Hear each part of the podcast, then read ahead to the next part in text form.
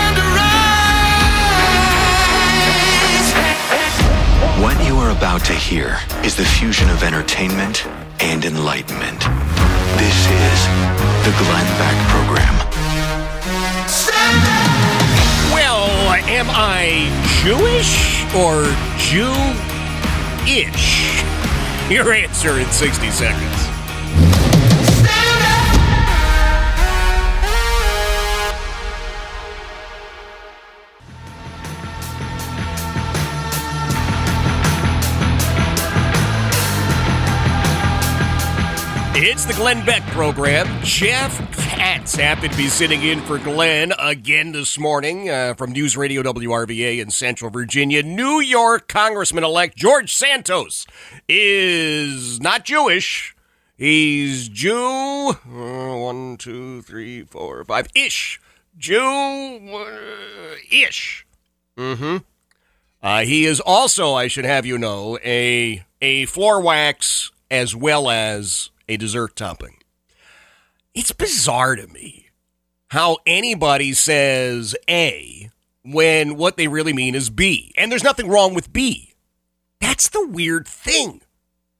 Now, Congressman elect Santos, as far as I can tell, smart guy, talented guy, has done a lot of things, has, as I've looked, now I've been forced to look, right? Because uh, he's everywhere. I really was blissfully unaware of him until a couple of days ago. But now I'm, I'm going and I'm looking at his positions on issues and things he wants to do for the people in the uh, the third congressional district in New York, and I'm thinking, wow, these are all good points. There's nothing wrong with with what he said on the issues. So why why this? Why this? He says, I found out that my I guess it was his maternal grandmother was Jewish, and therefore he he thought that he would explore some of his Jewish roots. I have no problem with that. Now I'm sitting here and I'm I'm Jewish. Any way you slice it. You know, you can pause in between Jew and ish if you want, or you can do it all the way, but that's that's me. I've never once thought, hmm, I really should be I should be Episcopalian. Not that there's anything wrong one way or the other, right? I know who I am. Well, Some people may like it, some may, people may find it not to their liking. I don't really care. I, I can't change that. If he would have said, I found out my maternal grandmother was Jewish, and even though the family is Catholic, after I found this out, I, I really decided to explore the the Jewish roots of my family. You know, that probably would have gotten him even more votes. There would have been plenty of people who said, Wow, good for you. Good for you. You want to explore more about your family's history. You want to learn about where you you came from, helps you to kind of craft a direction for, for where you might go. That would have been laudable. But it's, it, it's one of those things you just can't lie about. And he is trying to say, I, I, I didn't mean Jewish, I meant uh, Jewish. It's, it's bizarre. Then there are the questions about the, the resume. And this is where this really gets interesting.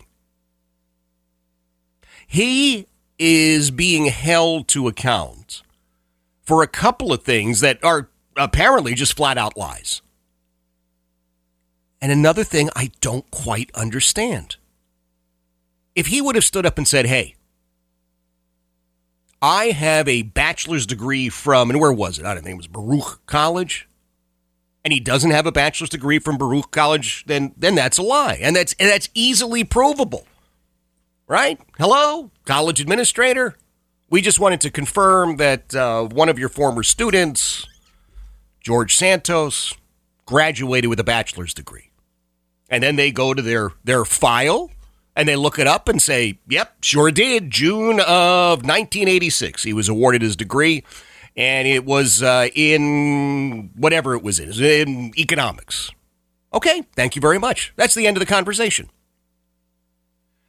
If you decide, well, gosh, I didn't finish the degree for whatever reason, I got tired of it. I decided to go in a different direction. I had a job opportunity. I got married. I had a family. I, I just decided college wasn't for me, whatever the reason was.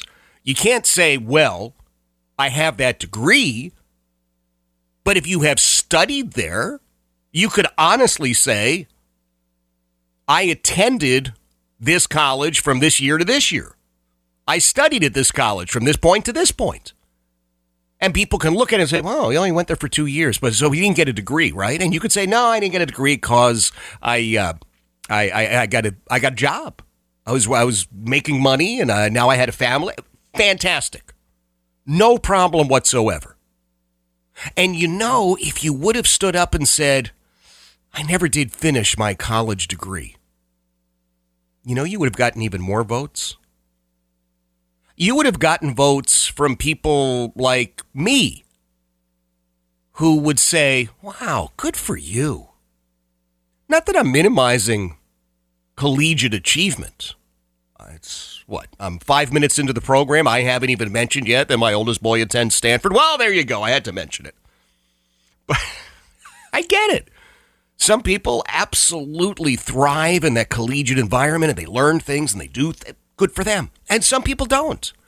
And if he just would have said, wow, I, I, I was there for a couple of years, it didn't work out, or I didn't like it, it's got my support.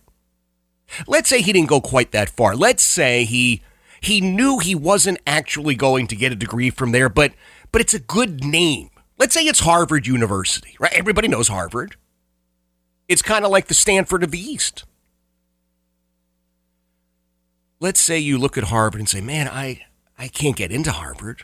I didn't really study at Harvard, but I, I, I want the name Harvard University somewhere on my resume. Well, you, you've got to be very careful because you didn't actually go there. So, how are you going to do this? You know what a lot of people do? Because they want to add a prestigious college or university to their resume. They take a class or two. Maybe it's just one class. Well, you cannot say you got a degree from that school because you didn't. That's a lie. You could say, honestly, I studied at Harvard. Now, there's going to be some follow up, right? Because people are going to say, well, what did you study? Um, let's stick with economics. I studied economics. Oh, excellent. Are you going to tell them you took one course? Maybe you are, maybe you aren't. I don't know. But we're talking about what is or is not honest. And I understand people embellish things, they craft things, they they present an image that they think is going to work for them. I don't have any problem with that. Now, my wife, however, has huge problems with all of this. Heidi, oh my gosh, it's like Festivus and, and the Costanza dad. I got issues with you people, and you're going to hear about them. See, my wife is a graduate of Boston College, uh, magna cum laude, and and she's really smart. And she says, "Uh, "What if somebody says they attended Boston College, but all they did was they signed up for a course or two? My perspective is they can honestly say they attended. She's like, "No, no, they didn't. No, no, no, no, no, no, no. That's that's that's truthiness." What? Truthiness. It's my wife's word. Truthiness. Oh, it is sort of true. In fact, it's actually true. You did attend that college. You only attended a class or two. She says, nope, you shouldn't get any credit for it at all. Um, I'm much nicer, as you can tell. Eh, much more giving and relaxed and generous in, in my praise and accolades for others. Yeah, go ahead. You can do that. But Congressman elect Santos didn't do any of those things. He just flat out said, hey, I got a bachelor's degree from this place, and he didn't. Well, that's a lie. That's not embellishment, that's a lie. Then he was talking about his employment. Once again, if you say, I worked for blah, blah, blah, blah, and somebody says, well, what did you do there? I think his was what? Goldman Sachs, another big firm. I understand people like the name. Oh, Goldman Sachs. Well, he's got to know what he's doing. Can you say you worked there if you didn't work there? No, no, you cannot. And it's not embellishment, that's a lie. But what if you are working for mm, Santos Enterprises? And Santos Enterprises provides some sort of service to Goldman Sachs. This is what he's trying to say now. Well, I, I said I worked for them, but I didn't work for them directly. I'm not even sure if that's truthiness. I mean, that's a real, real difficult one. That's a tough putt. But all he had to do from the beginning was simply be honest. And given that district, if you look at the district, and now all of a sudden I find myself knowing things about a congressional district I don't live in. I think I may have traveled through there at one point when I was in New York City for something, but I don't know much about it. But now I had to go back and look and research, blah, blah, blah, blah, blah, blah, blah. And I'm looking, going, wow, you could have just been honest about all of this. You probably would have won by an even bigger margin. So I don't know what happens to him as we move forward. The problem that he has is that he's a Republican. See, Republicans, if they say this sort of stuff, if they present information that is not actually true, they are held accountable. Not like mm, Democrats. Way back when, a guy by the name of Joseph Robinette Biden. You, you, may remember him. He's now the presidential meat puppet playing the part of the president in this, the third term of uh, Barack Obama. Uh, this Joe Biden character had a few things to say that were, well, embellishments no even even the associated press said they were lies we'll we'll talk about that in a moment i do have a couple of favors to ask of you i need some help on the social media front so if you are over on Facebook, no, let me change that. Go over to Facebook, look up The Jeff Katz Show, and follow that page. I'm trying to get to the next step. I think it's like 13,000, which doesn't seem like a lot. I know because Glenn has millions of people. I'm, I'm a humble little guy in Central Virginia. Nobody knows me. So uh, if you don't mind, on Facebook, follow The Jeff Katz Show, and then hop on over to Twitter. Uh, follow Jeff Katz show over there. I would appreciate it greatly. It is Jeff Katz. So happy to be sitting in for Glenn. This is the Glenn Beck program. It's the Glenn Beck program. Jeff Katz, happy to be sitting in for Glenn. I mentioned this uh, Joe Biden character, who, if you're looking for him, is now on vacation. Right? He's going to the Virgin Islands, and it's the best part. I mean, there, there's a terrible blizzard there are, at last count, 50 plus Americans who have died as a result of this. Even if you don't care about them, and from the looks of it, Joe Biden doesn't really care about them, if you're playing the part of the president, don't you just pretend that you care about them? Is there nobody in the White House who says, boy, this doesn't look good? People in Buffalo, New York are dealing with how many feet of snow? How many people have no water? How many people have no food? How many people have been forced to engage in uh, undocumented shopping sprees? Maybe we shouldn't go to the beach. That's what would happen in a in a regular in a normal presidential administration, but this is not like that. This is an administration, this is a team that has told each and every one of us blank you and the pony, the dog faced pony you rode in on. They don't care. And if we still had respectable reporters and journalists, this would be a story, but the legacy news media hacks have become nothing more than bottom feeding water carriers for the uber leftists. So this is not a story.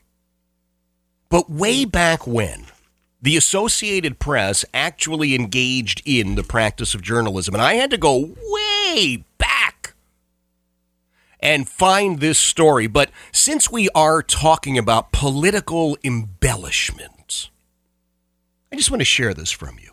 The Associated Press. Senator Joe Biden claimed during a campaign appearance in New Hampshire last spring that he finished in the top half of his law school class, although records indicate he finished near the bottom in a videotape. Remember those? Aired by the public service cable network C SPAN several months ago, the Delaware Democrat was asked at a campaign stop in Claremont, New Hampshire on April the 3rd about what law school he attended and how well he did. On the videotape, a clearly angered Biden told the questioner, quote, I think I probably have a much higher IQ than you do. The first year in law school, I decided I didn't want to be in law school and ended up in the bottom two thirds of my class. And then I decided I wanted to stay and went back to law school and, in fact, ended up in the top half of my class. But last week, Biden released his law school record showing that he had graduated 76th in a law school class of 85. The law school transcript also showed he made little progress in class standing through the three year course, ranking 80 out of 100 in the first semester of the first year and 79th out of 87 the second semester of his second year.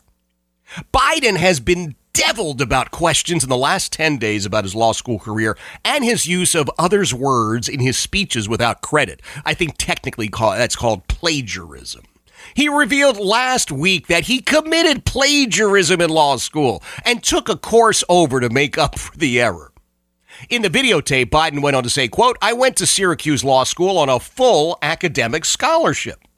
Uh, the records he released last week indicated that he had an $800 scholarship from the school, as well as $1,000 in room and board from his work as a resident advisor in a dorm and student loans. Quote, I won the International Moot Court Competition. I was the outstanding student in the political science department as an undergraduate. I graduated with three D- degrees from undergraduate school, and I'd be delighted to sit back and compare my IQ to yours if you'd like, Frank, Biden told the questioner. Hmm. The tape was aired April the 10th and 12th as part of uh, the C SPAN network's Road to the White House series. Newsweek magazine. Remember them? They used to have reporters and journalists as well. Newsweek magazine said Biden does not mention the moot court competition on his resume and did not win the political science award at University of Delaware, where he didn't actually receive 3 degrees. He received a single degree in political science. Uh, Biden told the New York Times he was frustrated and angry as hell. It's so easy to make things look like there's something sinister about them. I guess every single word I've said is going to be dissected now. Well, yes, because you've put yourself out there in the in the spotlight. Of his class ranking in law school, Biden said, quote, I exaggerate when I'm angry, but I've never gone around telling people things that aren't true. Well, actually, you have. I mean, I, yes, you have. That's the whole point. There is truthiness, there's exaggeration, and then there's Biden level, complete and total Biden science. It's nonsense. By the way, he's fine. Does George Santos survive this? I don't know. We've got a little snippet that we'll listen to in a moment. It's George Santos actually chatting with Tulsi Gabbard. And uh, Tulsi does not grant him any slack.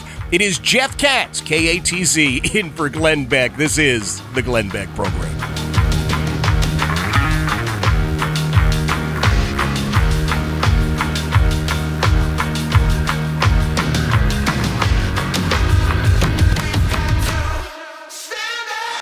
The Glenn Beck Program.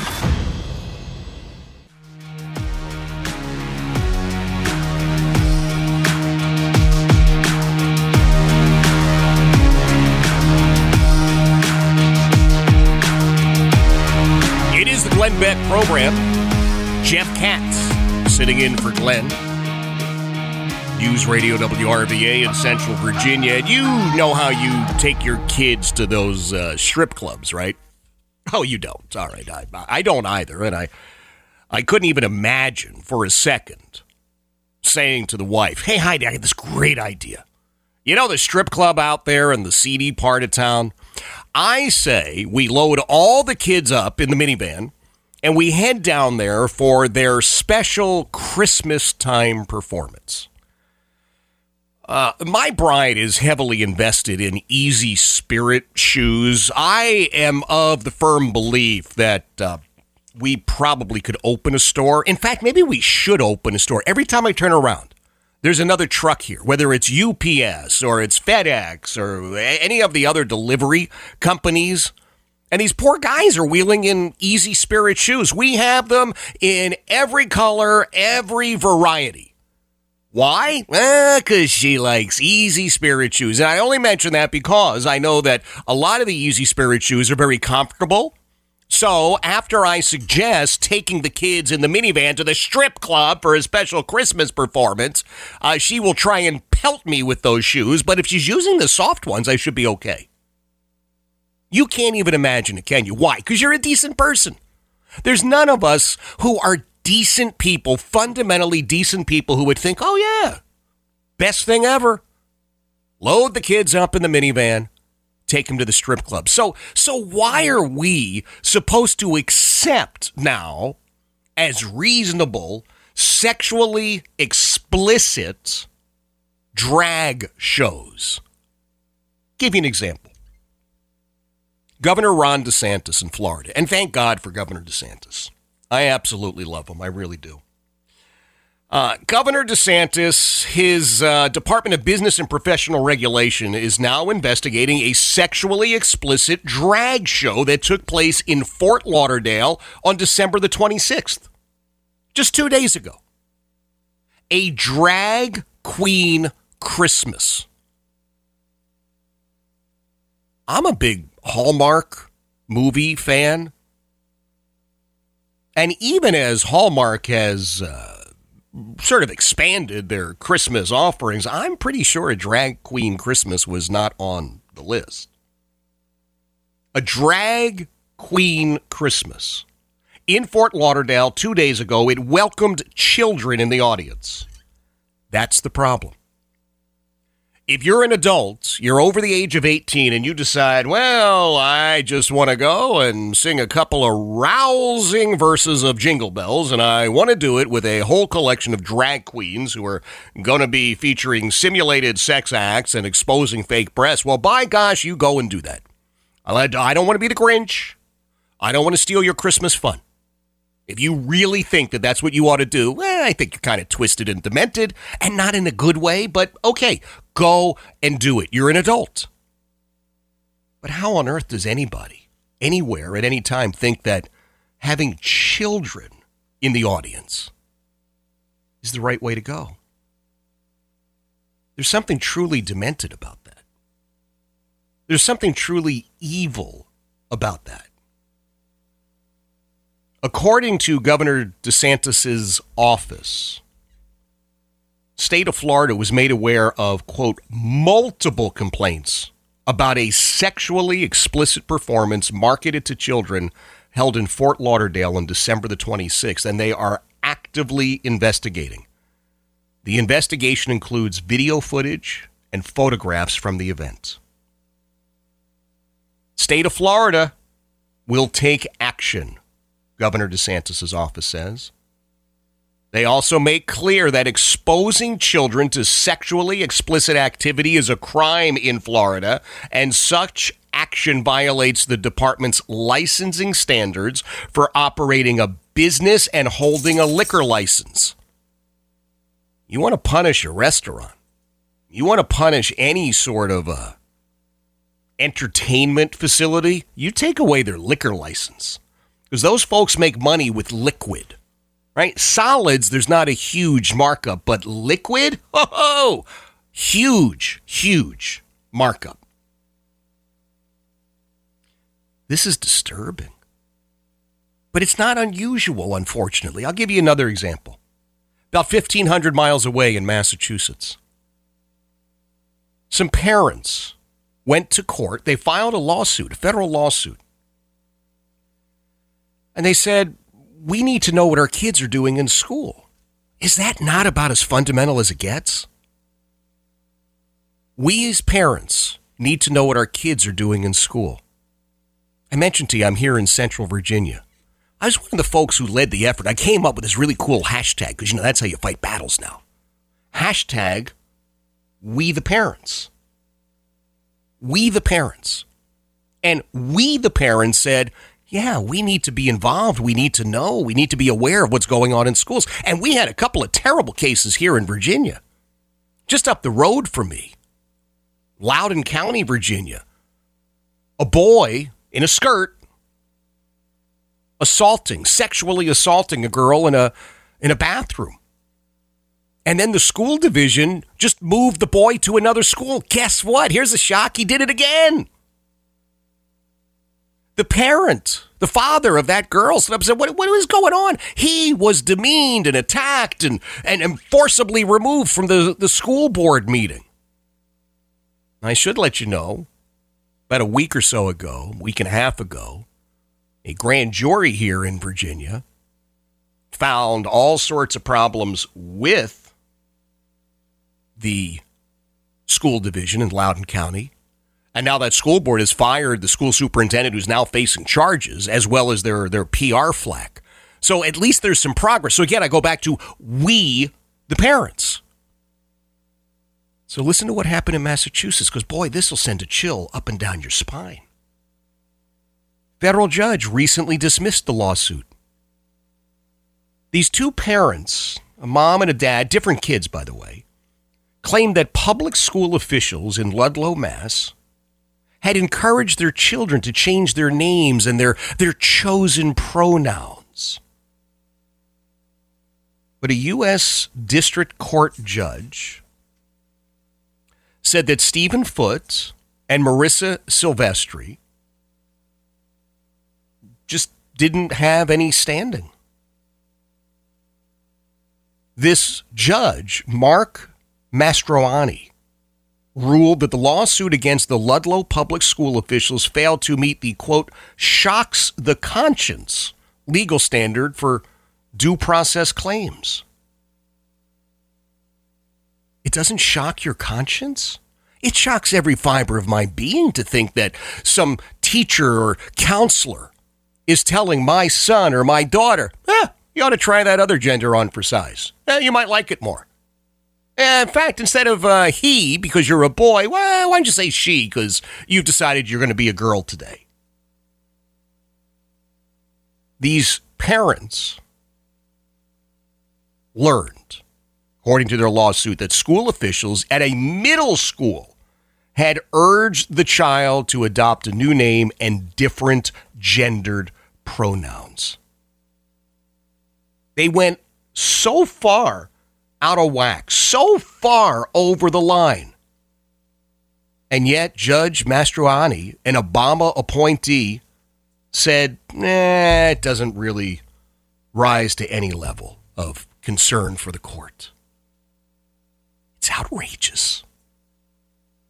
You want to talk about how the leftists are trying to turn kids against parents, trying to undermine every single part of a decent society. This is what they're doing. And, and I, I don't want you for a second to think, oh, this is, it's, it's just, it's just letting people live their lives. Because I happen to be in favor of just letting people live their lives. But when you are actively actively trying to get kids to do things that the kids themselves don't want to do. And then you say, we're not telling the parents. It's a huge, huge attack on decent society. And this is how this goes. All you have to do is look back at Mao Zedong in China. What did Mao do? Mao had children march their parents into the streets to be ridiculed and abused and demeaned and insulted. And then the parents were either sent to, quote, re education camps or they were just killed right where they stood. And the kids were rewarded for that. And so the next generation came along with nothing but complete and total allegiance to the Communist Party and nothing but contempt for their own parents who were trying to teach them right from wrong. I don't think we're all that far away, unfortunately. You want to read more about this? I do have all of this posted. If you will follow my social media, you will see all of it, and I will appreciate it. I'll tell you that. Uh, over on Facebook, look for The Jeff Katz Show. I mentioned yesterday I wanted more people to like it. Apparently, there's not a like button on that page. So I've got my social media director on it. We're going to try and get one there. I don't know why it's not there. But in the meantime, would you follow The Jeff Katz Show over on Facebook? The Jeff Katz Show on Facebook. And then over on Twitter, if you don't mind following me there, I, I'd really appreciate that as well. Jeff Katz Show. All right. K A T Z. So many people said, Jeff, slow down. Slow down. Spell that last name. K A T Z. Jeff Katz show over on Twitter. It is Jeff Katz, and I am in for Glenn, and this, of course, is the Glenn Beck program. The Glenn Beck Program.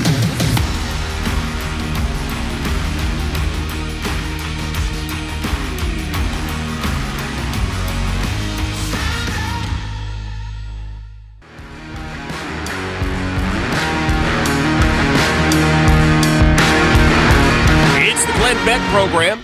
Jeff Katz, happy to be sitting in for my friend Glenn. I'm eh, slightly emotional. I'm looking at an email I just got from the Pottery Barn. I well, all right. Look, look. Don't don't cancel my man card yet, but uh, they're they're having this after Christmas blowout on everything Christmas related. Which, by the way, is the time to get Christmas stuff.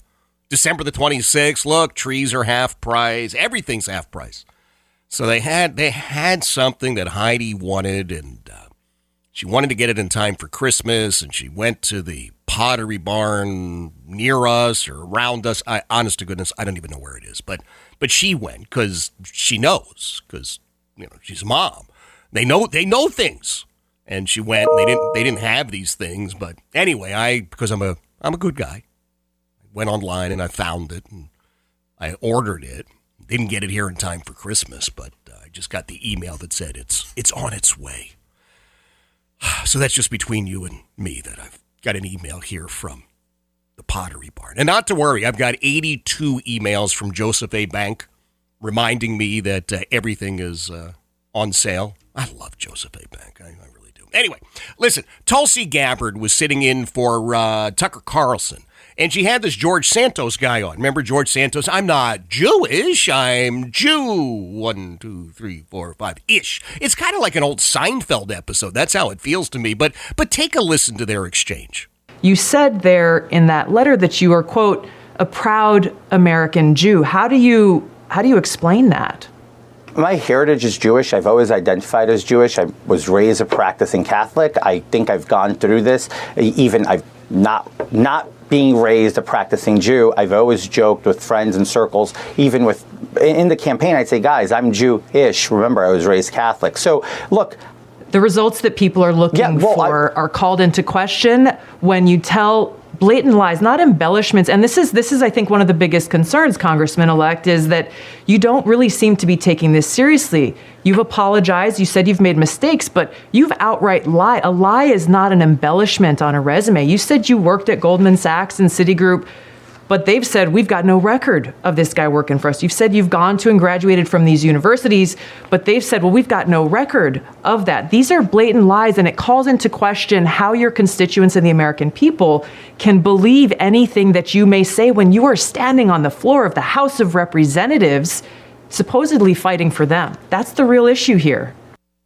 She's great, by the way. I love Tulsi Gabbard, and were it not for some of her still, I think, way far left ideas, she'd be maybe good as a as a Republican. I mean, the labels don't really mean anything anymore, do they? But I do. I like her. I think she's tough. I think she's smart. Uh, am I going to be a terrible person? Will I will I be accused of something terrible when I say? And by the way, she's a very attractive woman. Are we allowed to say that anymore? I don't know. I, but I'm saying it because I think she is. I think that's the first thing for a lot of guys. I don't know if this is good or bad, but for a lot of guys go, huh, wow, she's very pretty. and then you hear her speak and you go, oh, she's very pretty and she's brilliant. And now you pay even more attention, which I, I guess is the way it's supposed to go. How am I being paid today? Eh, social media things. That's really what I'm looking for. And I found online, if you haven't been to theblaze.com recently, there's this whole merchandise section. I did mention to Heidi, I need one of these Blaze hoodies. They're beautiful. Yeah, it'd be a late present, but I'll take it. So make sure you're checking out theblaze.com each and every day. Make sure you're checking out glennbeck.com each and every day. Sign up for Glenn's morning brief. Man, oh man, you are going to be well informed. Social media stuff, I'd love to have you following me on Facebook and on Twitter. Look for The Jeff Katz Show. It is Jeff Katz. So happy to be sitting in for Glenn. This is the Glenn Beck Program.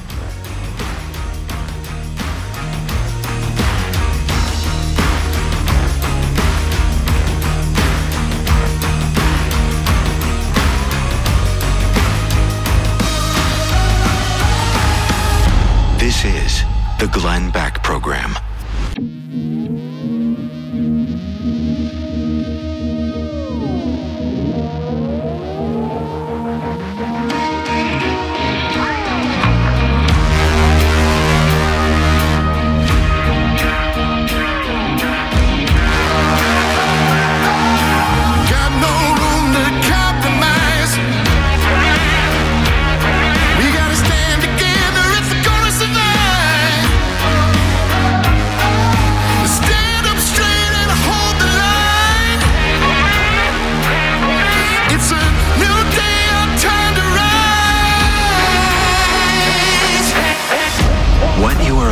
Hear is the fusion of entertainment and enlightenment.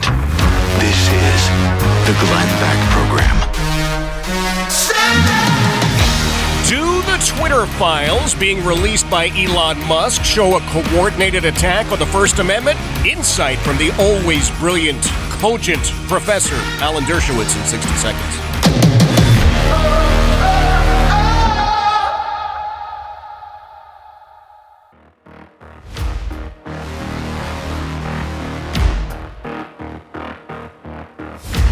It is the Glenn Beck program. Jeff Katz, happy to be sitting in for my friend Glenn.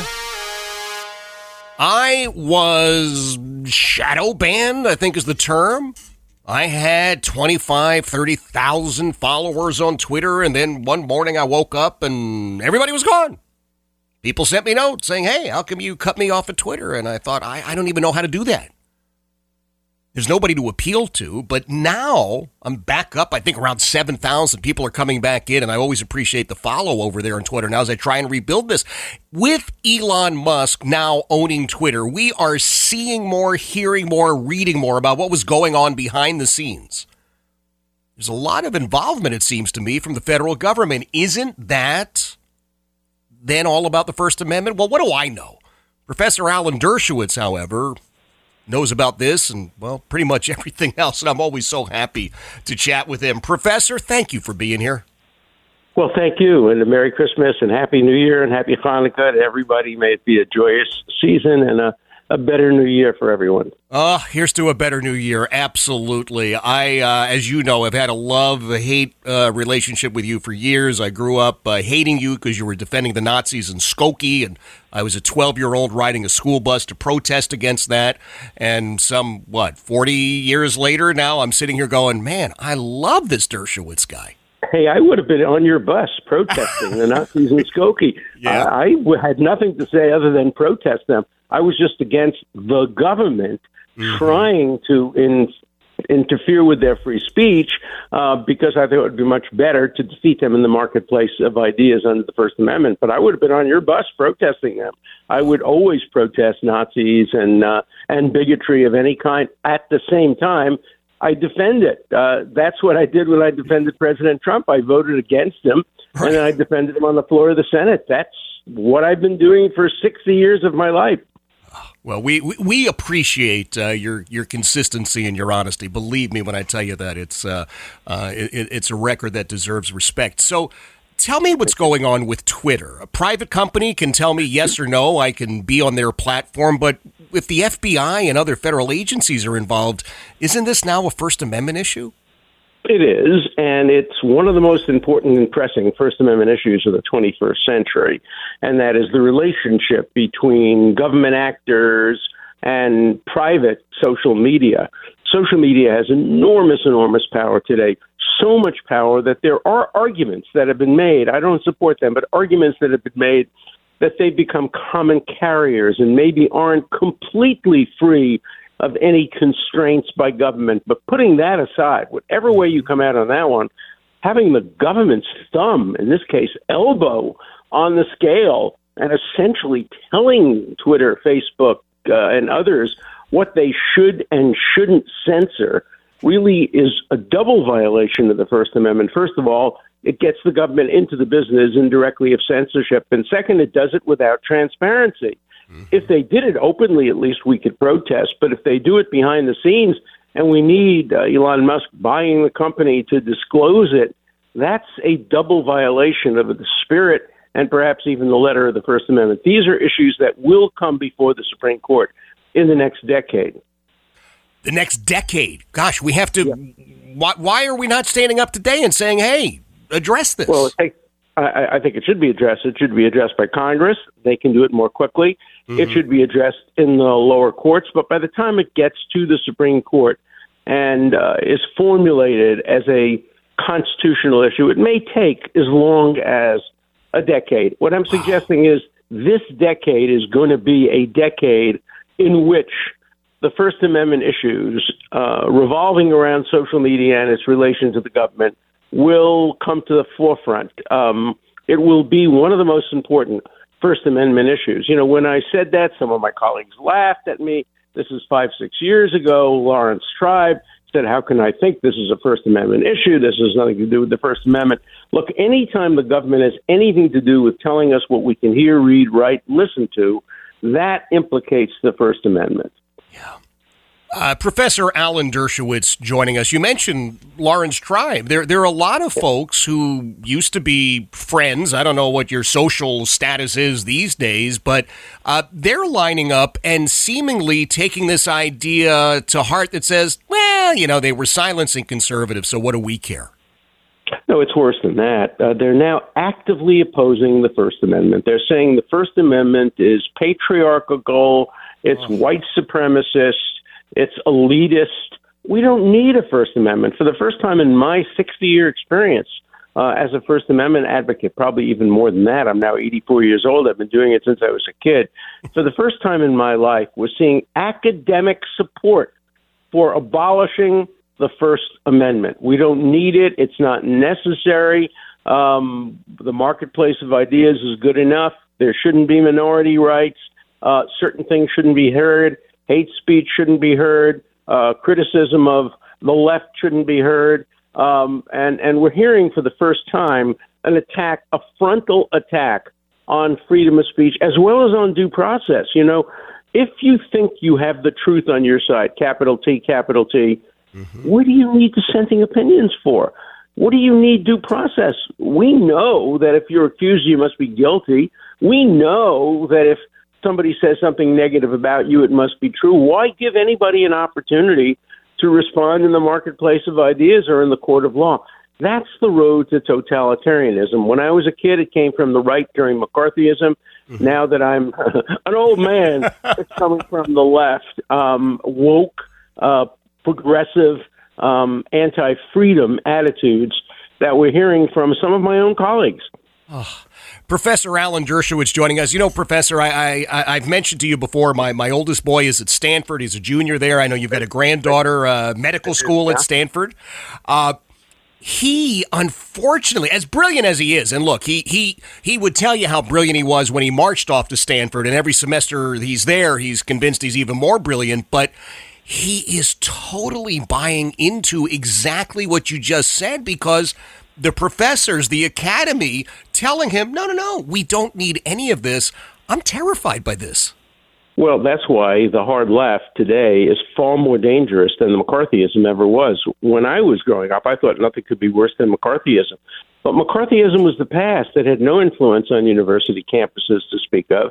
But today's censorial lack of due process is permeating the academy. And so your son, who's today a, a junior at Stanford 10 years from now will be a member of Congress or on the editorial board of the New York Times or uh, a Goldman Sachs partner, uh, will will be a, a ruler of the world and making important decisions. And if they're being propagandized today at Stanford and Berkeley, and Berkeley, for example, you can't speak at 14 clubs unless you announce publicly you're an anti-Zionist and against Israel's right to exist as the nation state of the Jewish people. You can't even speak on Berkeley campus in 14 clubs.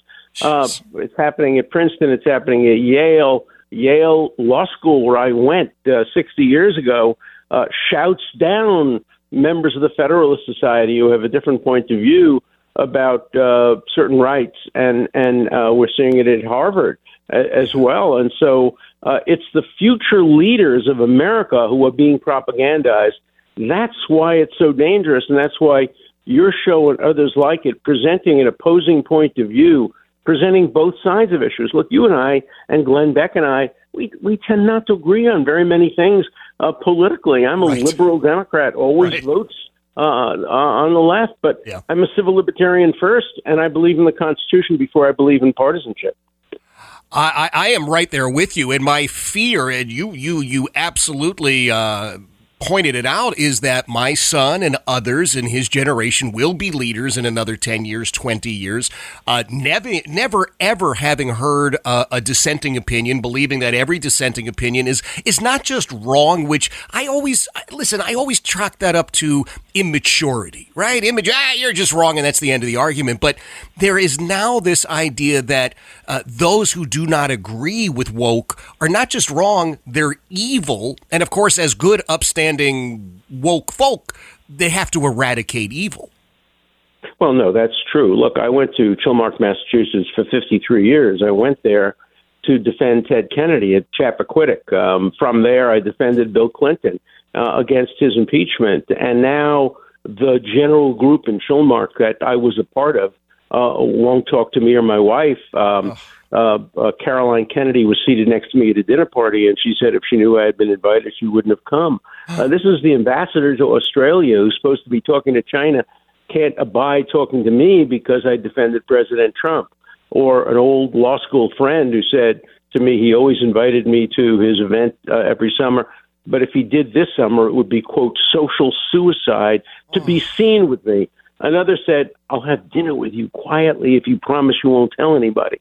But, you know, there's been a whole uh, mechanism. Another one invited me to his daughter's um, engagement party and then disinvited me, saying my wife could come, but I couldn't because too many people would walk out if they saw me simply as a result of the fact that I took a different view of the Constitution that they did. And ironically, of course, I was right and they were wrong. The Constitution does not permit impeachment or abuse of power or uh, uh, or contempt of Congress. It only permits impeachment for treason, bribery, or other high crimes and misdemeanors. They would have taken the same position had Hillary Clinton been impeached, had she been elected, or if Joe Biden gets impeached. It's just hypocrisy at its worst, and the students are learning hypocrisy. They're learning that it's okay to be a hypocrite and to apply a double standard as long as you come out the right way on woke issues. Professor, I know it's not Chilmark and it's none of your really cool friends, and I've never been the ambassador to anything except the, the second bedroom. But um, anytime you're in Central Virginia, you have a standing offer to come and eat with us publicly where everybody can see that we are uh, um chatting amicably. I appreciate that, and I may take you up on it. I love Virginia. It's uh, one of the great states, and of course, a state that one can't imagine American constitutional law without Thomas Jefferson and George Washington and and Madison, uh, all coming from the great state of Virginia. So anybody who loves the Constitution has to love Virginia. Well, we love you, Professor, and uh, I wish you nothing but the best. I thank you again for making some time for us and uh, look forward to doing it again in the not too distant future. Thank you. Happy New Year, everybody. Thank you. That is Professor Alan Dershowitz. It is Jeff Katz. Happy to be sitting in for Glenn. This is the Glenn Beck Program.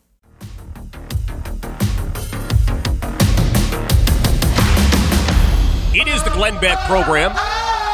Jeff Katz. Happy to be sitting in for Glenn. Yes, I'll spell it K A T Z.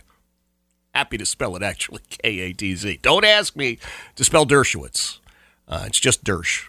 Professor Alan Dershowitz. Did you ever think that you would feel as warm and fuzzy as you do about Professor Alan Dershowitz? I'm not making anything up when I tell you when I was 12 years old, I hated him. Hated him with a passion. Because there he was in Skokie, Illinois, defending Nazis, defending them. Now, as a 12 year old living in Oxford Circle, section of Philadelphia, it's a mostly Jewish neighborhood.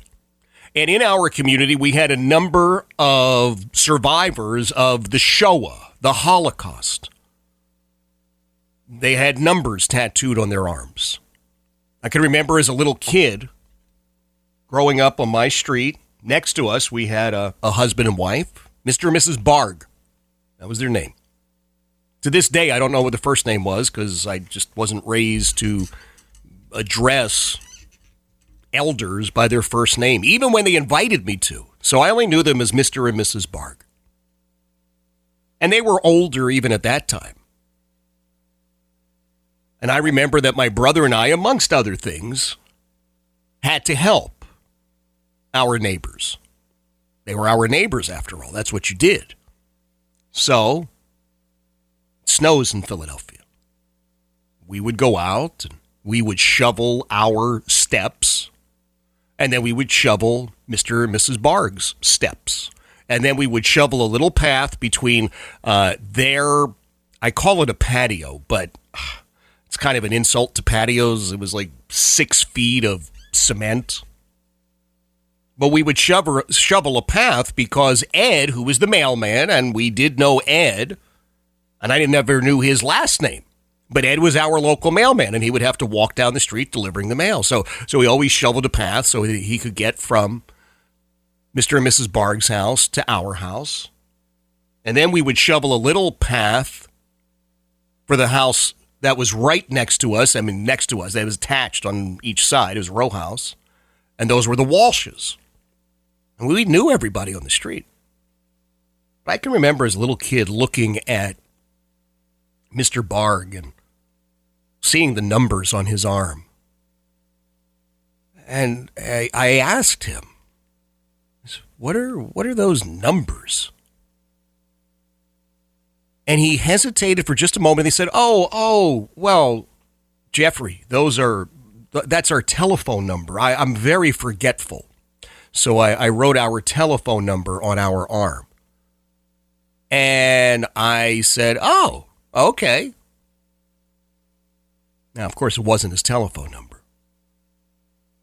But Mr. and Mrs. Bargley, so many people in our neighborhood had survived the Holocaust. And there were there were a handful of creeps in the neighborhood, just outside the neighborhood actually, who decided they would attack older people in our neighborhood who were Holocaust survivors. Because the way this worked, some people had cars, some people didn't.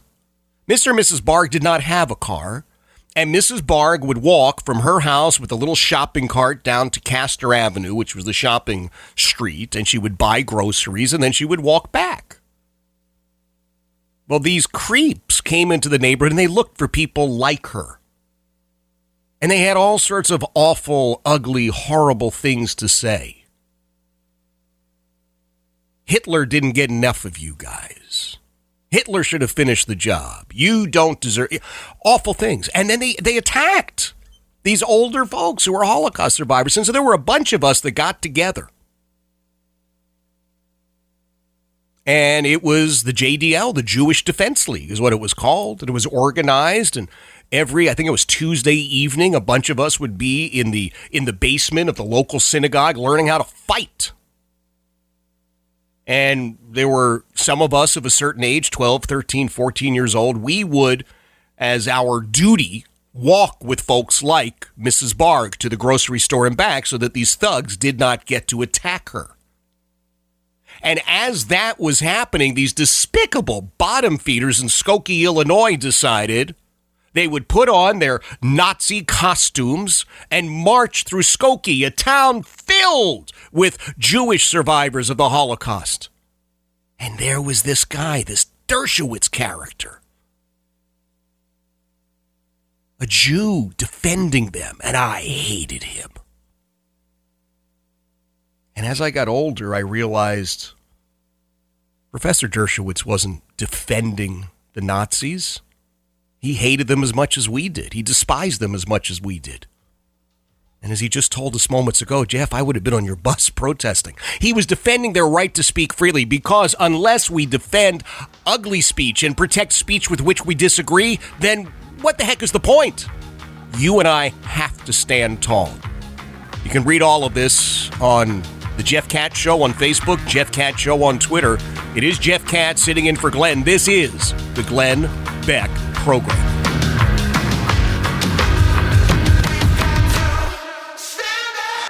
The Glenn Beck Program.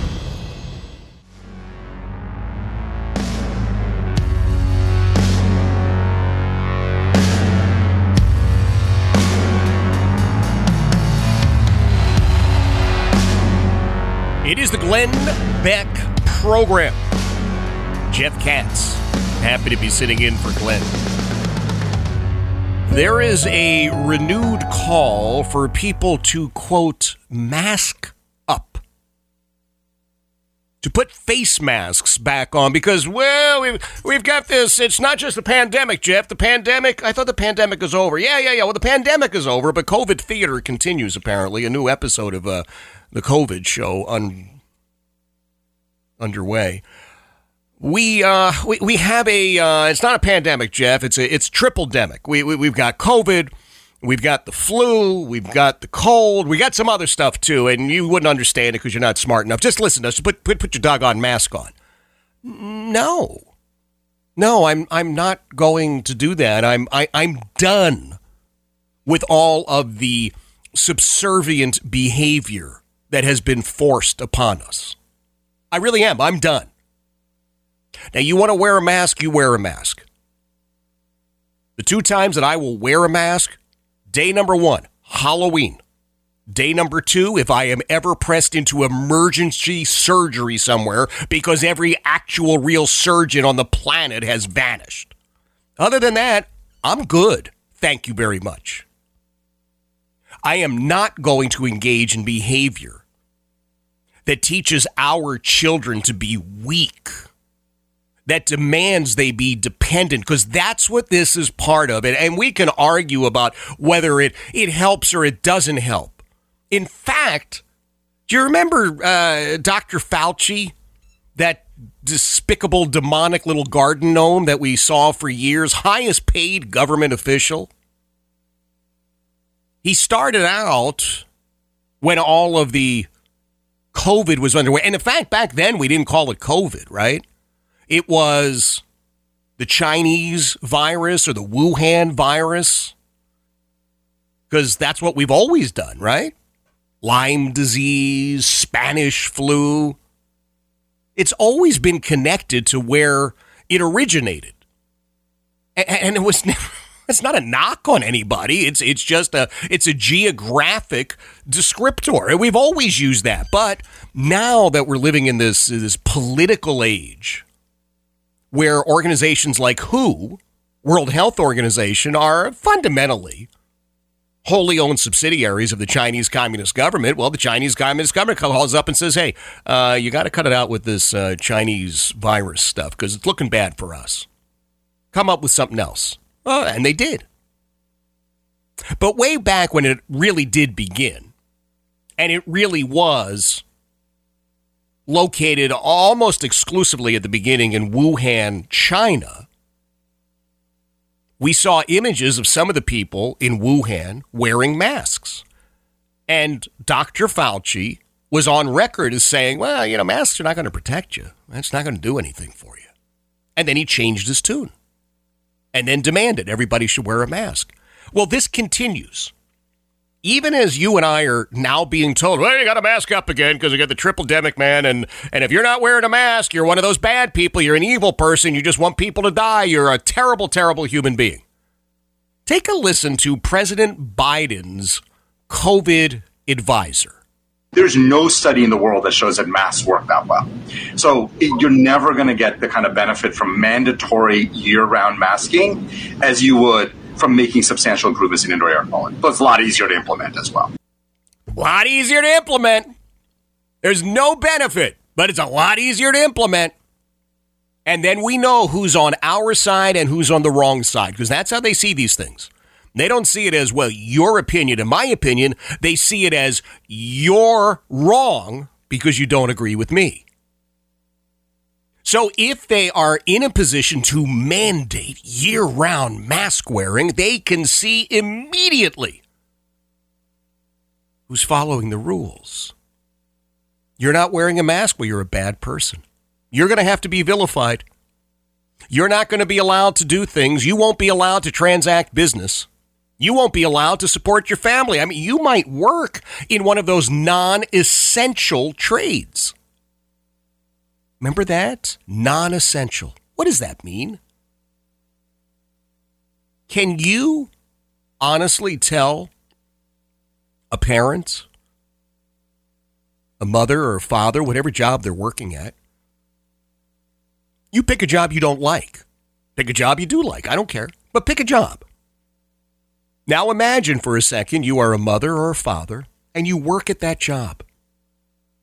You may work at that job because part of you loves the job. You may find yourself working there even though you hate the job. But why are you really working? You're working to take care of your children. That's essential any way you slice it. The idea the government bureaucrats who didn't miss a single paycheck, they were not short a nickel. They didn't have to participate in PPP or ABC or XYZ or MOUSE or whatever these other programs were because their checks kept coming. There was no voluntary pay cut forced upon government workers. Take a look in that dreaded private sector, though. There were all sorts of companies. Laid people off, fired people outright. Said to the people that were left, uh, you're going to have to, well, you don't have to. But we'd really like it if you took a pay cut. It's, it's purely voluntary, but, uh, you know, if you don't do it, well, you got to get all your stuff out of your desk. Doesn't sound that voluntary, but okay. Now tell all of those people, tell those people who made sacrifices like that, you go ahead and tell them that their work is not essential. It's essential to their children. It's essential to their sons and daughters being able to eat every day and live indoors and have clothing that fits. They're essential the government bureaucrats? Were they essential? I don't know. And I'm not talking about frontline personnel. I'm not talking about police officers, firefighters, EMTs.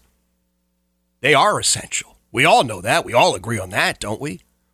No, I'm, I'm talking about bureaucrats. I'm talking about paper pushers who never, ever lost a nickel. Why? Because it's your money.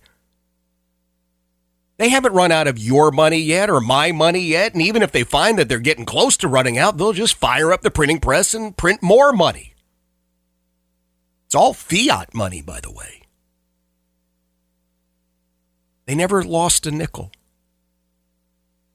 They were never faced with the prospect of taking a voluntary pay cut or losing their job. In fact, some of these people actually wound up uh, getting bonuses. Am I really supposed to look to them and say, oh, I trust you? Because I don't. It's the same battle I, I fought with my oldest boy. He came back from Stanford. See, worked it in again. But he came back from Stanford as COVID is hitting. And in fact, I don't think it was even called COVID at the time. I think it was still uh, the, the the Wuhan flu or the Chinese virus, whatever. I I don't even remember what it was, but it wasn't COVID, right? But I remember he called and said, "Hey, listen, uh, they're going to close down the campus for two weeks." So I, I got to come home. Can you get me an airplane ticket? And so, being the the loving dad that I am, I got online. I got him an airplane ticket, and he came back for two weeks. Wound up staying for eighteen months, but he came back for two weeks. And during the 18 months, as apparently the entire world was just disintegrating before our very eyes, he was in many ways terrified. And he didn't say, Oh my gosh, I'm terrified, but I could see what he was going through. I could listen to him, I, the conversations we had. He believed with to his very core that this was it. It was it was all coming to an end and how unfair that was. And my gosh, you know, I just got to Stanford and it's just not right. I, on the other hand, thought, oh, here we go again. And he was angry with me. I mean, really, really angry. He was torqued. Why? Because I wasn't taking it as seriously as he was. Now, why was that?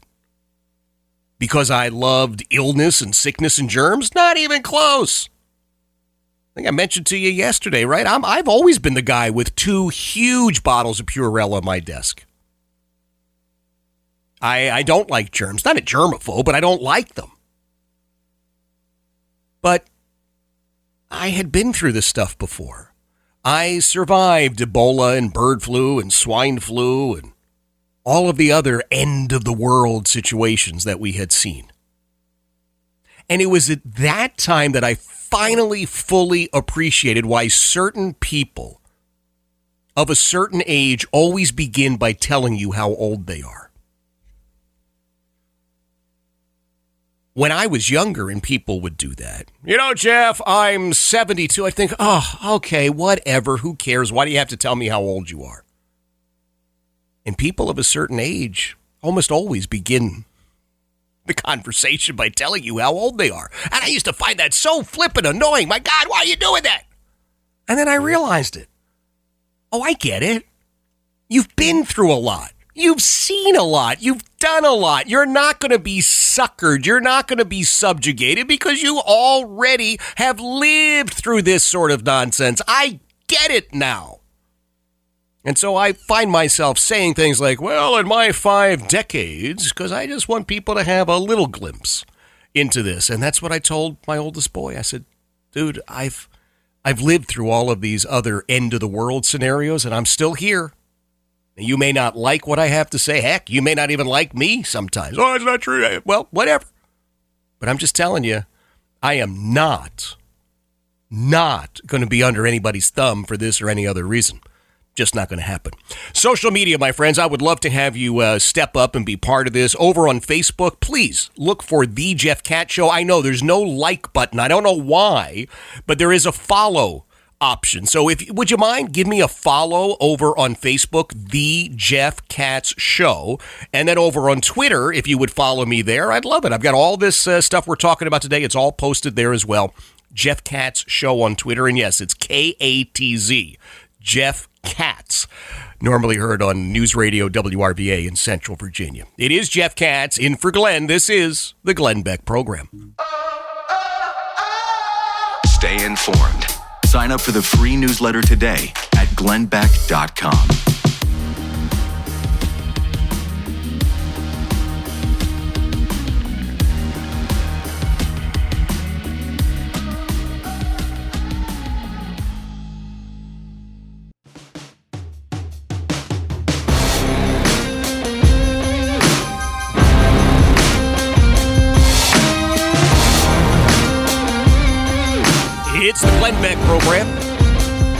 Happy to be sitting in for Glenn. Take a look. Take a look at the attempts to control speech. Professor Alan Dershowitz was here a little bit earlier. If you missed it, go to theblaze.com. You're always able to uh, listen to uh, podcasts. And if you're not loo- looking at theblaze.com multiple times a day, you're doing yourself a disservice. GlennBeck.com, another wonderful resource. Every day in my email box, there's there's an update, there's a report, there's some suggested reading that comes from Glenn, and I, I find it very valuable. So GlennBeck.com and TheBlaze.com are are two must visit websites for you. See what people in power are saying about speech take a look at what is being done. How many times can Glenn talk about the Great Reset before people start paying attention, and say, oh my gosh, yeah, now I get it? Because it's really easy. at first when you talk about the Great Reset. You're talking about any of these things. And people go, ah, you're just nuts. Yeah, it's a conspiracy theory. You're just part of a conspiracy theory. Well, I tell you right now, I'm not part of any conspiracy theory. And I think if we're all going to be involved in this conspiracy, we're going to need a lot more uh, tape to wrap around our heads. But this is not conspiratorial in nature. This is looking at, well, as an example, World Economic Forum in Davos. They say it right there. Here's what we're going to do. Here's how we're going to do it. You're not going to own anything. You're going to be happy about it. We'll take care of everything, and you just have to, you know, shut your mouth. Take a look at college campuses.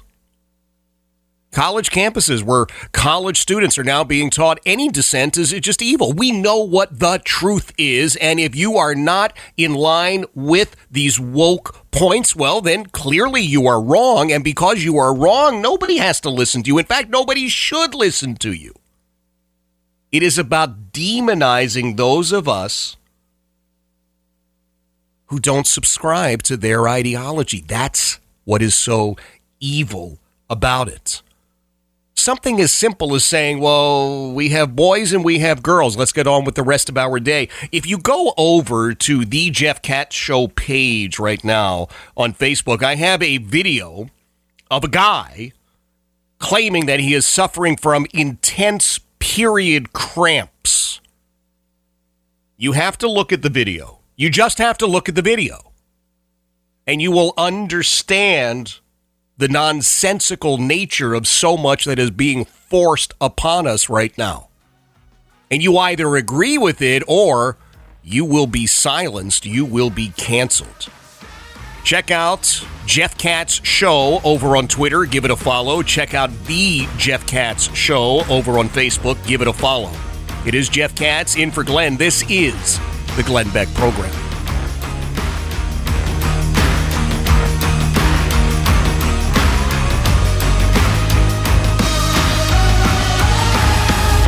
This is the Glenn Beck Program.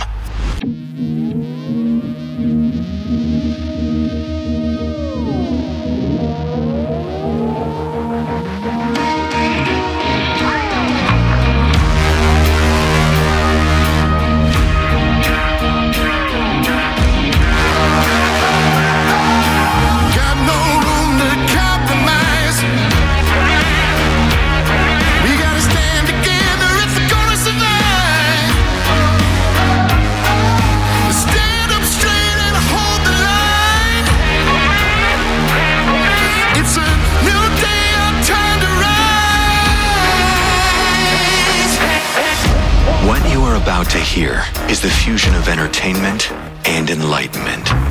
This is the Glenn Beck Program. Exactly why would the FBI be involved with Twitter? Insight from a career FBI special agent 60 seconds from now.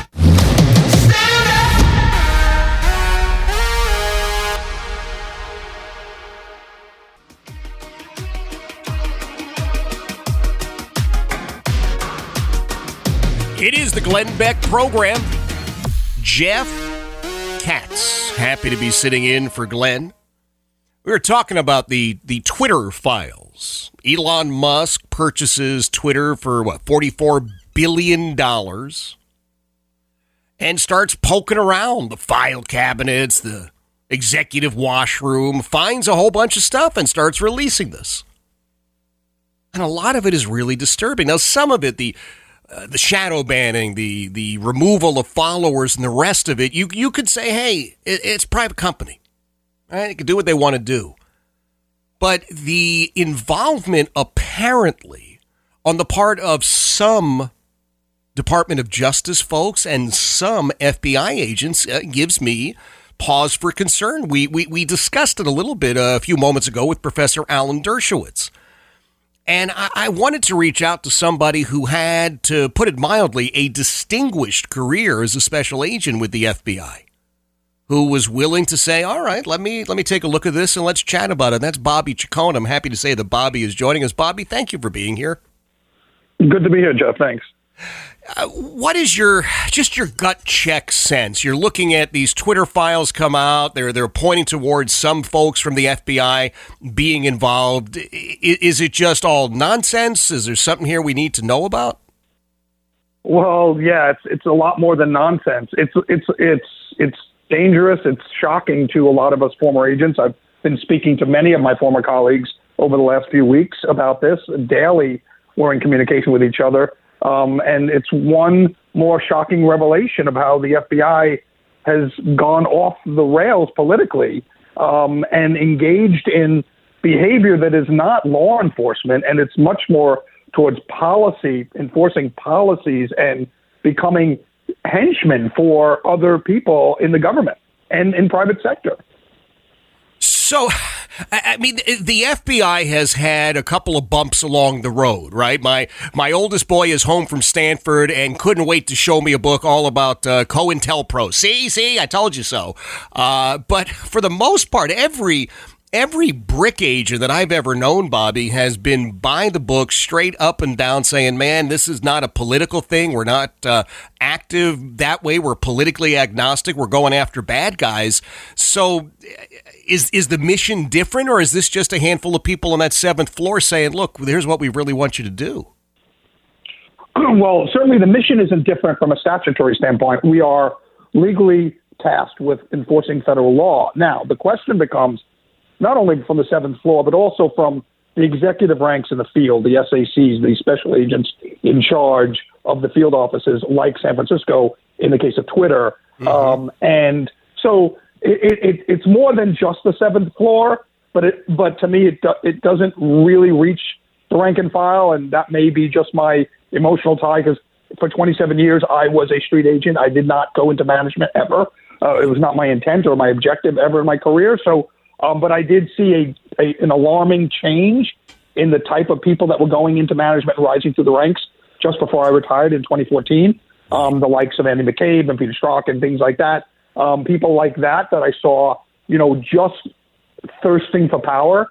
Um, and then you get inside the beltway for too long, and then you have, um, uh, you know, people get in bed with each other. McCabe's wife was running as a Democrat and receiving money from Terry McAuliffe. Things like that were never heard of in my time in the in the 80s and early 90s when when I had first come into the FBI. And unfortunately now it does seem to be a cabal, but I think it extends unfortunately beyond the seventh floor because FBI headquarters is a revolving door, and they all kind of jump for two years at the headquarters, then back in the field, back to headquarters, back to the field, and they each time they're notching, they're going up a notch in the ladder.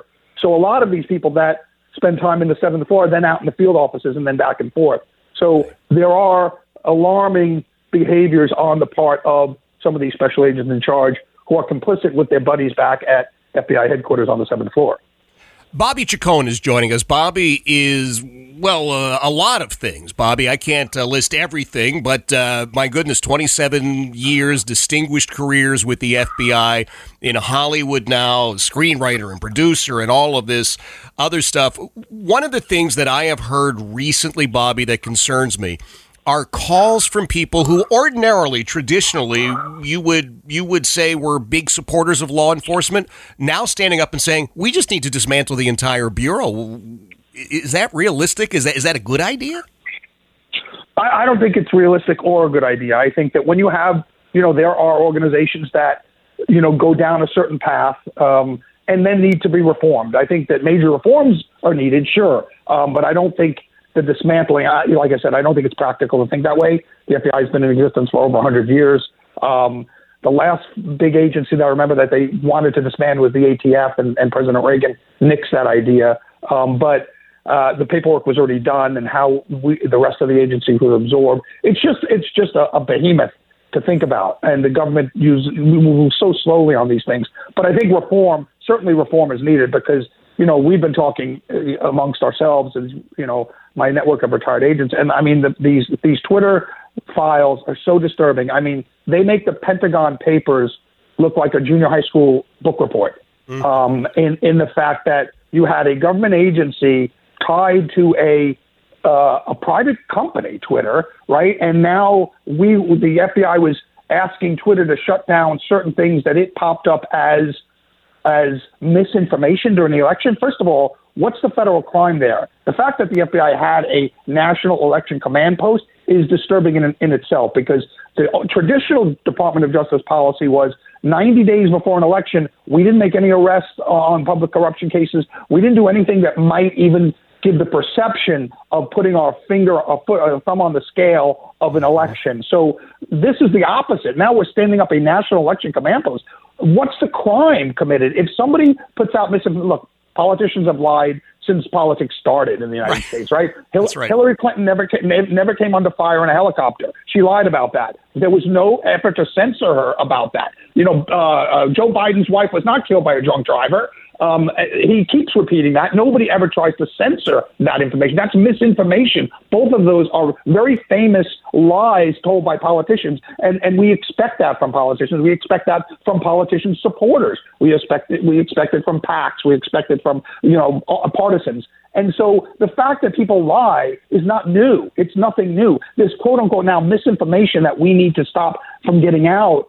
There's no crime there. I'm sure that there are some lawyers in the FBI headquarters who came up with some cockamamie theory of what crimes that they were going to try to try to investigate. But from my look at it, this is these are terms of service violations that Twitter should on its own look at. And if they, you know, they're a private company, they can censor whoever they want, right? Because that that that goes against their their company policies, and you agree to those when you establish an account. But for the government to step in and point Twitter in the direction of a certain group of people saying censor this information because we don't like it or we think it's misinformation, it's not a crime. The FBI shouldn't be involved in that. Bobby Chacon joining us, a career FBI agent, a, a distinguished career to put it mildly. Bobby, one of the one of the things I've heard as well, folks saying to me, "Look, Jeff, I, get it. The the guys out in the field, the gals out in the field, they're they're not really the problem, but." They should stand up to their supervisors. They should stand up and tell their their bosses, "No, we're not going to do that." Is there a, a mechanism inside the bureau for you as a special agent to turn to your uh, your ASAC or your special agent in charge and say, "No, sir, no, ma'am, not going to do that"? Well, you know, there are general whistleblower protections in the government, uh, and we've seen, you know, uh, Special Agent Friend and, and other people like him start to do that. I, I, I really have a really tough time with this question that you pose because, you know, I spent my career, I saw things I didn't like. It didn't really affect me to do my job. I was putting bad guys in jail. And, you know, I, while, while we would talk about it over coffee or something, you know, it wasn't something I wanted to risk my career and, and my, the, the, the livelihood that I supported my family with. So it, it's a really difficult position for me to be in because, you know, you go into government with, with the goal of, you know, doing a certain amount of time and getting a pension at the end. And, and, and I was a lawyer before I went in the FBI. So I could have had a, a lucrative career in law, you know, and so I, I, I, I, you know, I foregone that financial gain because it was a job I loved and I, I was dedicated to putting bad people in jail.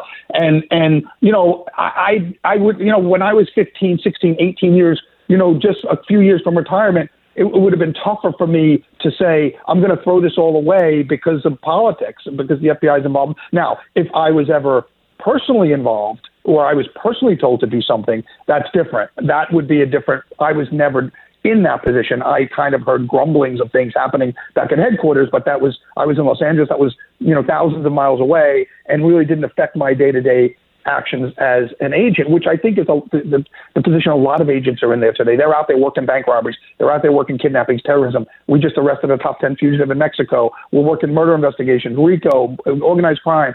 And, and some of this stuff they read about in, in the news, but they don't face it every day at the office that they go into.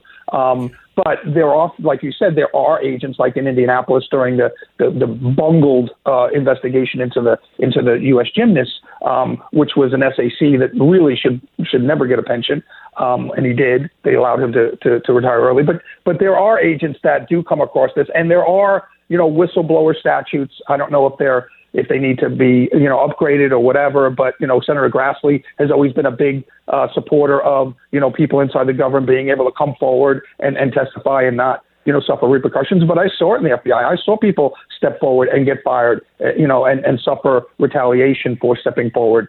Um, it shouldn't happen, but it does, and you know, every time it happens, it, it should be looked at very closely. This, I don't think these these Twitter files, I think you know the Justice Department can't look at itself. The FBI shouldn't be investigating itself. This has to come from an outside agency or, or, or Congress needs to look at it in hearings or something because this is a very serious uh, merging of government function and private industry to go after people that are not breaking the law. And you know, the FBI. I know that they said tried to say it was some foreign thing, but this was the San Francisco field office because that's what the Twitter uh, uh, headquarters was was covered by. And this these were this was the special agent in charge of the San Francisco field office and agents in that office working for the FBI's National Election Command Post back at headquarters, doing the bidding of somebody in Washington. Who who it was, I don't know. Whether or not this was confined to the FBI saying, you know, we're gonna we want you to monitor all this misinformation. As soon as we spot it, we want you to shut them down.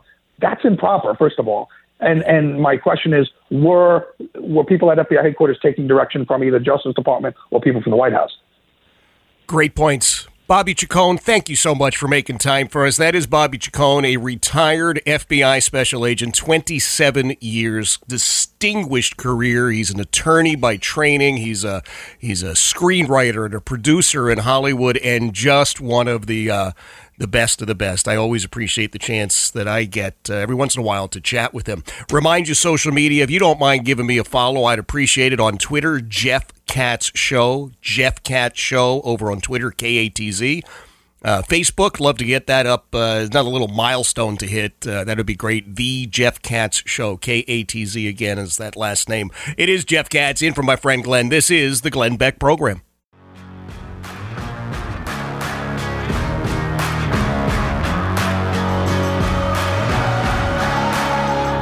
Is the Glenn Beck program. Jeff Katz, happy to be sitting in for my friend Glenn. 1 888 727 Beck, 1 888 727 B E C K. I I definitely want to uh, chat with you, that's for sure. But I also want you to take a li- little something uh, that came out. I don't know. It was the it wasn't the uh, the libs of TikTok. Maybe it was the libs of TikTok came out with this or somebody else. Um, I I am not on TikTok by design.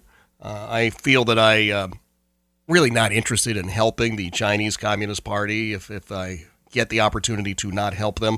But uh, somebody dug out an old video of Mr. Rogers. You remember Mr. Rogers? Super nice guy. Liked everybody.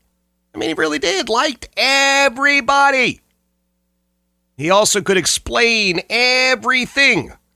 Let's take a listen to Mr. Rogers. Boys are boys from the beginning. If you were born a boy, you stay a boy. Girls are girls right from the start. If you were born a girl, you stay a girl and grow up to be a lady. Everybody's fancy, everybody's fine. Your body's fancy, and so is mine. Only girls can be the mommies. Only boys can be the daddies. Yes, sir. Everybody's fancy. Everybody's fine. Could you imagine in this day and age such a dangerous statement? You can't say that. Boys are born boys and they'll always be boys. No, no, no. You can be anything you want. Uh, except you can't. Uh, Girls are born girls and will always be girls, and that's not. No, no, Rogers, you fascist! You're an awful human being, Fred Rogers. How dare you say those things? What do you mean only boys can be daddies? That that's outrageous. You can't say that. Only girls can be mommies. Don't you understand that guys suffer from menstrual cramps? No, they don't. Yes, they anybody can be anything they want. No, they can't. Only boys can be daddies and only girls can be mommies. It's about as basic as it gets, right?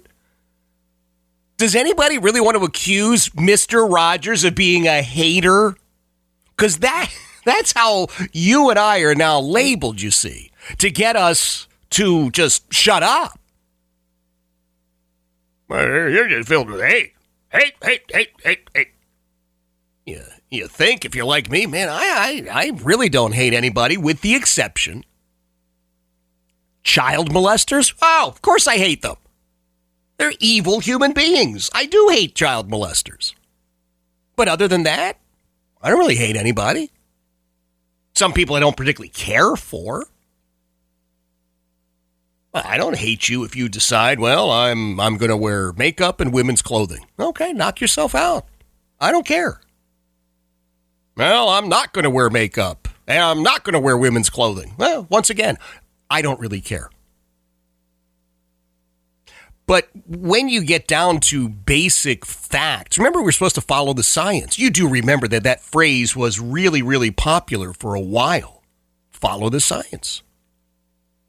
Well, listen, we're following the science. And this Mr. Rogers character, not a hater, not a bigot, not mean, nasty, cruel. He said it. Boys will always be boys and girls will always be girls. Only boys can be the daddies. Only girls can be the mommies. Go ahead. Tell me that Fred Rogers was a mean, evil, phobic hater. Because people, if they're going to be honest, would stand up and say, Oh, you have lost your minds. Okay, I got so much that uh, I do want to uh, share with you, including a development coming out of West Point. They're ditching completely Robert E. Lee, one of their their most accomplished graduates.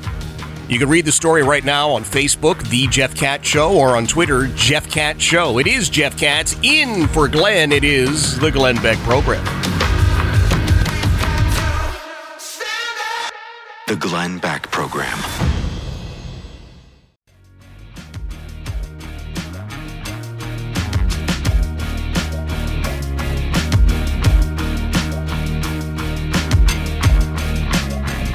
It is the Glenn Beck program.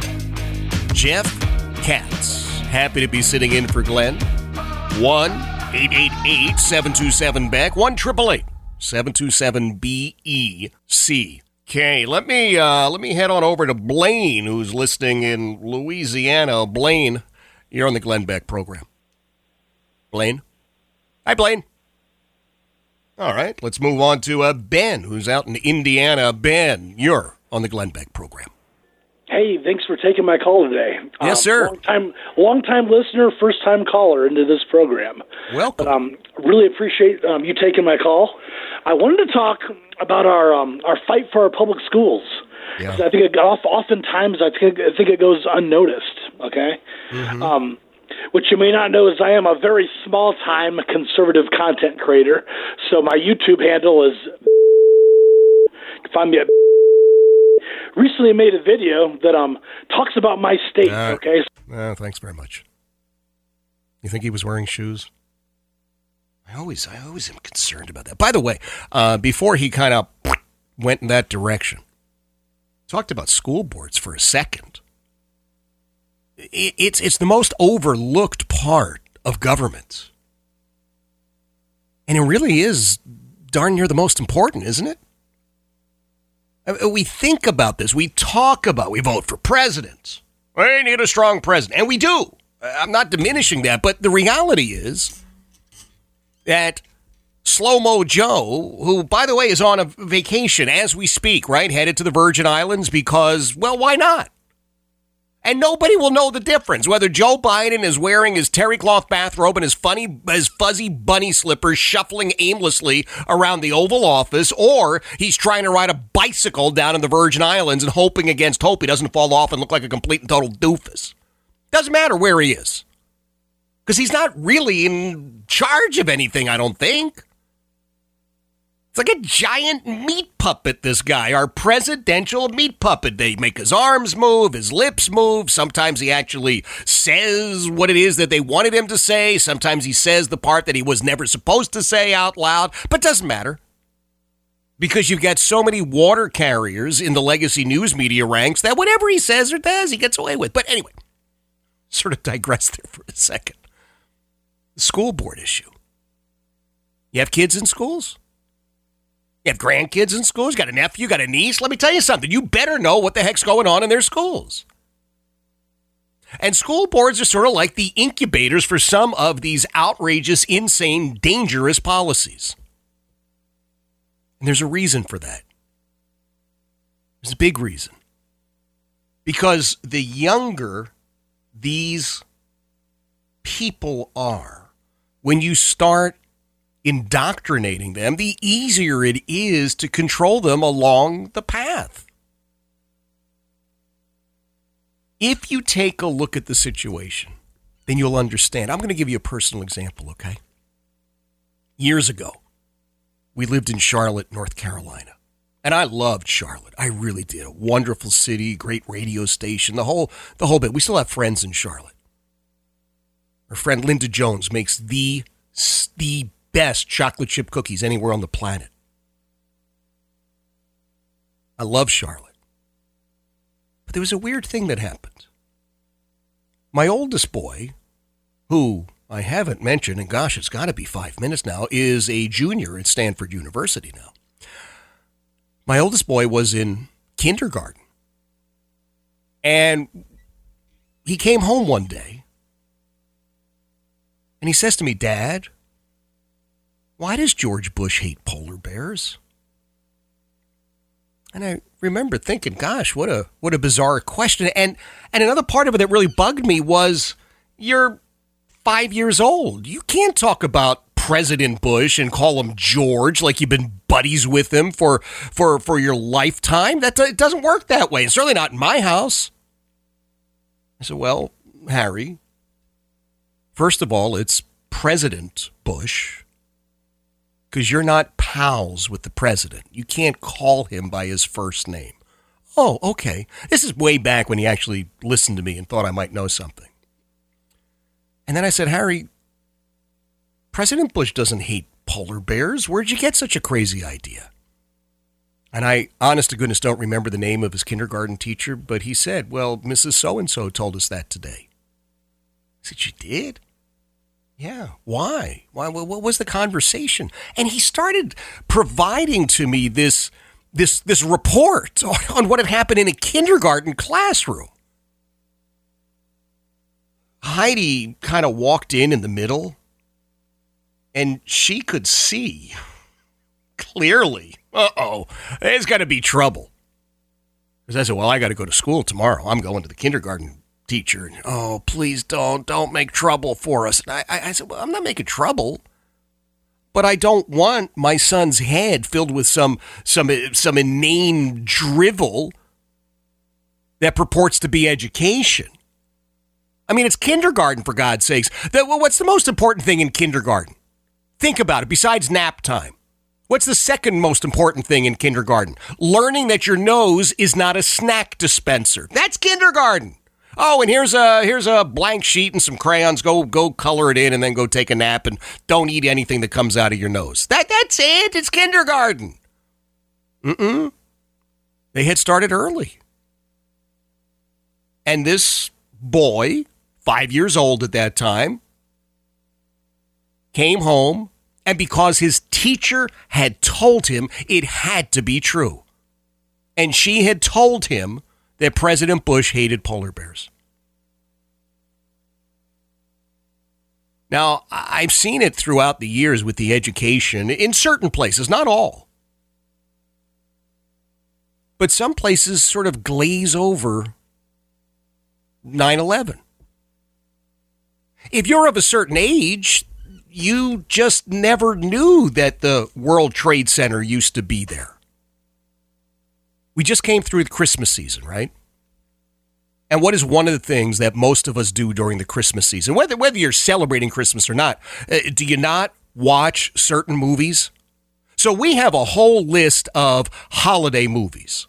I would tell you that there's a great Hanukkah movie out there, but there's not. It's like the it's like the songs. We have exactly two Hanukkah songs. We've got Dreidel, Dreidel, Dreidel. Yeah, there are 10 different, 10,000 different versions of it, but it's one song, Dreidel, Dreidel, Dreidel. And then we have Adam Sandler and the Hanukkah song, and that's it. And there's all this great Christmas music. Well, it's the same thing in the movie section. No great Hanukkah movies. But there's some great Christmas movies, and I don't mind watching them. I think they're great stories. I love them. I love Christmas movies. So we watch White Christmas every year with Danny Kaye and Bing Crosby. We we watch um, Love the Coopers, yeah, uh, The Family Stone, uh, It's a Wonderful Life, A Christmas Carol, whatever version we're going to watch, but we absolutely watch a version of The Christmas Carol. Uh, Miracle on 34th Street, they're great movies. And one of them we watch every single year is The Family Man. And that's with Nicolas Cage and Téa Leoni. And it's a great film. For me, any film that involves Téa Leoni is a great film. But this really is a great film. Nicolas Cage is at the beginning he's he's this big high-powered Wall Street dude. And what's really striking for for me and for Heidi, not just the story, although the story is a great one. And for me, again, did I mention Téa Leoni's? Yeah, oh, love Téa Leoni. But it's the fact that there are images of the World Trade Center there. Well, to me, that's like a punch in the gut. Every time I see a, a photo of the World Trade Center, those towers standing tall, I just, I remember everything from that day. But then you start thinking about somebody who is, say, the age of my children. My 21 year old has absolutely, positively no firsthand recollection of the World Trade Center. Now, we used to drive by them when we lived in Charlotte and we were traveling up to New England to see my in laws. We'd, we'd go through New Jersey. And we'd always look to the right, and there were the World Trade Center towers. But he doesn't remember that. And for him, when he watches that movie, it doesn't really mean anything. And part of it is because schools have just sort of, they happily breeze by September the 11th. I think September 11th ought to be an entire piece of curriculum on its own. It's a huge story, it's a major impact on our nation. And instead, it's covered in a couple of paragraphs. So, so that's the point of this is that the school boards make these decisions. What books will be read? What books won't be read? Are you excuse me, are you really going to have these these pornographic books in school libraries? Well they're everywhere in middle schools absolutely outrageous books. It's up to parents. And so we can argue about control of Congress. We can debate who's who's really doing things in the Senate. We can we can get involved one way or the other with the presidential race, but let me tell you something. If you are not involved at the local level, if you are not showing up to school board meetings, and despite what Merrick Garland, the Attorney General of the United States, said about parents showing up to school board meetings, they're not terrorists. They're moms and dads who love their kids, value teachers, but want education and not indoctrination in those schools.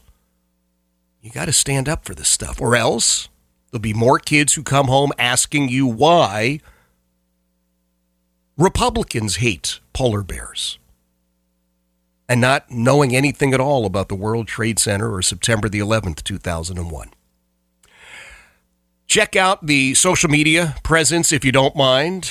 On Twitter, Jeff Katz Show. K A T Z is how you spell it. I know uh, some places people going, I have no idea. Did he say cats? Did he say, what did he say? Katz, K A T Z. Jeff Katz Show on Twitter, The Jeff Katz Show over on Facebook. In both of those cases, would you give it a follow? And while you're online, please make sure you're looking at theblaze.com, you're looking at glennbeck.com. And if you want to send me an email, I'm always happy to see those. Go to thejeffkatzshow.com, and there's a button there to send me an email. Jeff Katz from News Radio WRVA in Central Virginia. This is the Glenn Beck Program. This is the Glenn Beck Program.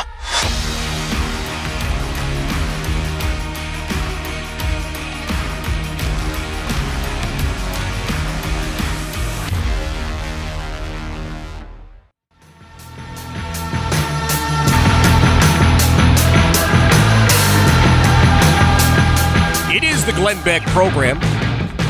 Jeff Katz. Happy to be sitting in for Glenn today. mentioned to you yesterday that Heidi and I are having this debate about television, right? I mean, it's cold where we are.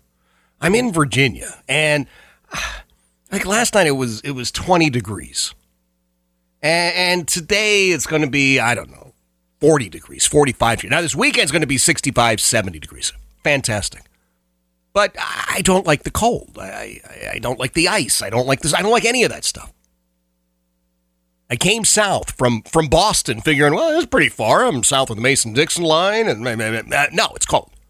So, what does Heidi want to do? Hi, my wife is a well, she's addicted to weather stuff. When they were sort of spitballing the Weather Channel, it was Heidi they had in mind. She loves it. It's, it's like weather porn. I swear to you. It's like a teenage boy who somehow got into his dad's closet and found a stack of those magazines. That's the intensity with which my lovely bride watches the weather nonsense. So I said, I'm not sitting here watching weather reports. I, I get it. There, there are people in Buffalo who are dealing with seven feet of snow, and it really, really stinks, and people have died, and it's horrible. And I will remember them, make no mistake about it. I will keep them in my prayers, but I don't want to watch nonstop weather coverage. So what does she do? She discovers a show on the History Channel called Alone. Well, I had high hopes for the television program Alone because I thought, well, it's a show about being alone. I like being alone. I can watch it and be alone. Oh, no, we're going to watch it together. So, right away, we're not alone when we're watching it. And it's a bunch of crazy people who are dropped into somewhere in British Columbia. And they, they can bring a couple of things with them, and then they're supposed to survive out in nature for a hundred days. And if you if you get to that, then you get a half a million dollars. My ears perked up at the half a million dollars. I'll give you that. But I thought they're insane. And all you see are they're hungry, they have no food, there are bears everywhere. And I thought, well, why should I watch that? I, I go to the grocery store, it's, it's equally as painful. And on Peacock, woo, the Ric Flair documentary. I had to watch, I think it was five episodes of Alone before I could be alone with the Ric Flair documentary. And all I can say is, woo! Stay in touch on social media, would you? Over on uh, Facebook, The Jeff Katz Show on Facebook. Over on Twitter, Jeff Katz Show. And yeah, you spell it K A T Z. And if you want to send me an email, the easiest thing to do is head over to the website, thejeffkatzshow.com. Let me thank Lance and Don and Sarah and especially Glenn for letting me sit in. It is Jeff Katz in for Glenn. This is the Glenn Beck Program.